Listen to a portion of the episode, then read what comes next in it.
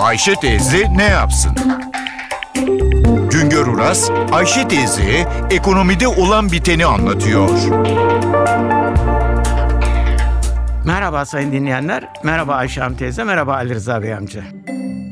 1990 yılından bu yana 52 teknokent kuruldu. Bunların 39'u faal durumda. Çoğu da üniversite arazilerinde. Bugün kısaca teknokentlerin yahut da teknoparkların ne olduğunu ve ne işe yaradığını anlatacağım. Teknokentler, teknoparklar araştırma ve geliştirme yapacaklar için oluşturulan çalışma bölgeleridir. Bunlara bilim parkı, araştırma parkı da deniliyor. Teknokentlerin kuruluş amacı ileri teknolojiye ulaşmak için araştırma ve geliştirme çabalarını arttırmak, bu tür çabalara yapacaklara yer temin etmek. Sonra da üniversite kadrolarının desteğini sağlamak. Bu amaçla üniversiteler ve iş adamlarının oluşturdukları anonim şirketlere üniversite arazileri içinde ofis araştırma binası inşa etme imkanı tanınıyor. Bunlar uygulamaya, üretime dönük ticari amaçlı araştırma ve geliştirme yapacak olanlara kiralanıyor.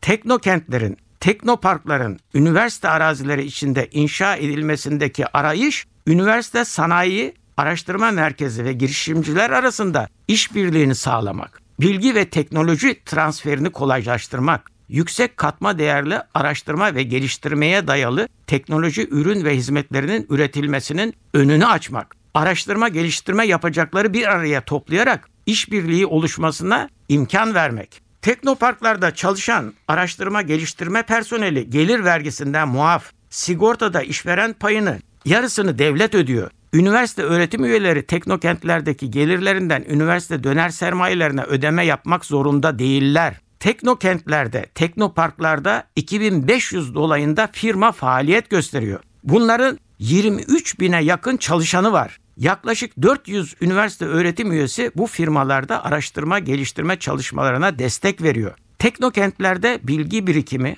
teknoloji, iletişim, yazılım konularında araştırma ve geliştirmeler yanında ilaç, biyomedikal, kök hücre, kanser tedavisi, yapay doku, elektronik sanayi, uzay, uçak ve taşıt motorları gibi konularda da araştırma ve geliştirme çalışmaları yapılıyor. İlk kuruluşunda teknoparklar vergi avantajı nedeniyle ilgi görülüyordu. Şimdilerde ise teknoparklar araştırma geliştirme potansiyelinden yararlanmak isteyenlerin bir araya geldikleri alanlar oldu. Teknokentlerin, teknoparkların en büyüğü Ankara'da Orta Doğu Teknik Üniversitesi Teknokenti. Burada 300 firma, 4400 araştırmacı araştırma geliştirme yapıyor.